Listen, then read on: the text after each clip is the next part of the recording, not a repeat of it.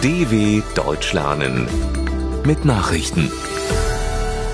Freitag, 29. Oktober 2021, 9 Uhr in Deutschland. Finanzminister gestalten Auftakt zu G20-Gipfel in Rom.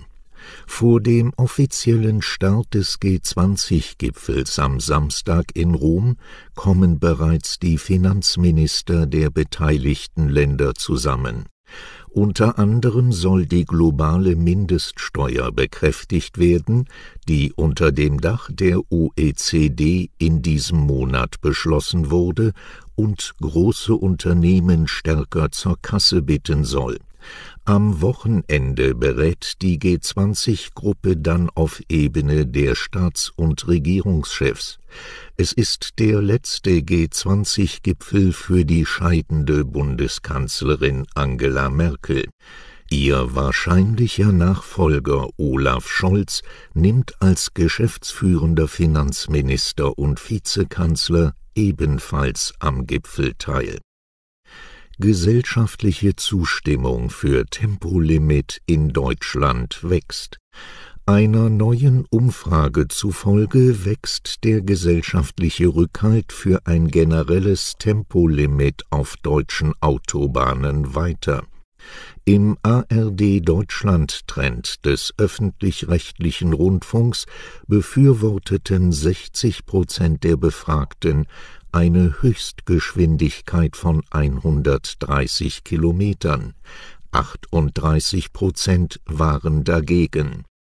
Damit stieg die Zustimmung seit der vorherigen Abfrage im Juni um drei Prozentpunkte. Die Maßnahme würde laut Experten zu Klimaschutz und Verkehrssicherheit beitragen in den derzeit laufenden Verhandlungen zur Regierungsbildung ist bereits eine Entscheidung gegen ein Tempolimit gefallen. Biden kürzt Investitionspaket drastisch. Auf Druck aus Teilen seiner Partei hat US-Präsident Joe Biden sein geplantes Paket für Investitionen in Soziales und Klimaschutz fast halbiert.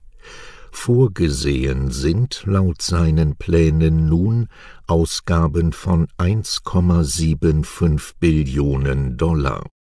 555 Milliarden Dollar aus dem Paket sollen für den Kampf gegen die Klimakrise eingesetzt werden. Ursprünglich hatte Biden ein doppelt so großes Paket im Umfang von 3,5 Billionen Dollar angepeilt. Moderate Demokraten hatten sich jedoch gegen derart hohe Ausgaben gesperrt und den Präsidenten in monatelangen Verhandlungen gezwungen, sich von Teilen seiner Pläne zu verabschieden Negativrekord bei Koalitionsverhandlungen in Niederlanden. Mehr als sieben Monate nach der Parlamentswahl haben die Niederlande noch immer keine neue Regierung und damit einen neuen Rekord aufgestellt. Mit 226 Tagen an diesem Freitag sind die aktuellen Gespräche der Parteien die längsten Koalitionsverhandlungen in der Geschichte des Landes, und ein Ende ist nicht in Sicht. Zurzeit beraten vier Parteien über die Fortsetzung der bisherigen Koalition unter Leitung des rechtsliberalen Premiers Mark Rutte. Die bisher längsten Koalitionsverhandlungen zur Bildung des dritten Kabinetts von Rütte waren 2017 und dauerten 225 Tage.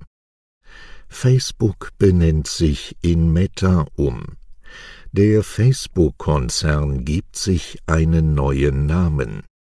Die Dachgesellschaft über Diensten wie Facebook oder Instagram soll künftig Meta heißen.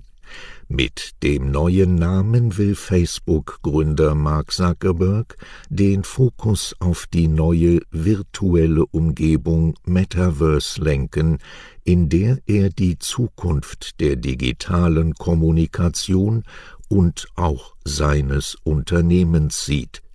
Die Umbenennung könnte es dem weltgrößten Online-Netzwerk mit weltweit 2,9 Milliarden Nutzern erleichtern, sein Image aufzupolieren und sich von schlechten Nachrichten rund um Plattformen wie Facebook, WhatsApp und Instagram zu distanzieren. Todesstrafe in Oklahoma vollstreckt im US-Bundesstaat Oklahoma ist erstmals seit mehr als sechs Jahren ein Häftling mit einer Giftspritze hingerichtet worden der heute 60-Jährige wurde 1999 wegen Mordes an einer Mitarbeiterin einer Gefängniskafeteria zum Tode verurteilt. Er verbüßte bereits eine Haftstrafe von 130 Jahren für bewaffnete Raubüberfälle. Der Supreme Court ließ zuvor die von einem anderen Gericht verfügte Aussetzung der Vollstreckung aufheben. In Oklahoma gab es nach Pannen mit Giftspritzen seit 2015 keine Hinrichtungen mehr. Dazu gehörte der qualvolle Tod eines Häftlings nach einem 43-minütigen Todeskampf. Coronavirus erreicht Inselkönigreich Tonga. Als eines der letzten Gebiete der Welt hat der abgelegene Pazifikinselstaat Tonga seinen ersten Corona-Infektionsfall vermeldet. Seit Beginn der Pandemie vor anderthalb Jahren sind Reisen in das Königreich, das 2300 Kilometer nördlich von Neuseeland im Pazifik liegt, kaum möglich. Nun sei ein Fluggast nach seiner Ankunft aus Christchurch positiv getestet worden, sagte Premierminister Poiva Tuionetoa. Er rief seine Landsleute auf, sich impfen zu lassen. Außerdem könnten Beschränkungen erlassen werden. In Tonga sind bereits 31 Prozent voll geimpft, 48 Prozent haben die erste Dosis erhalten. Soweit die Meldungen von Freitag, dem 29.10.2021. dw.com/langsame Nachrichten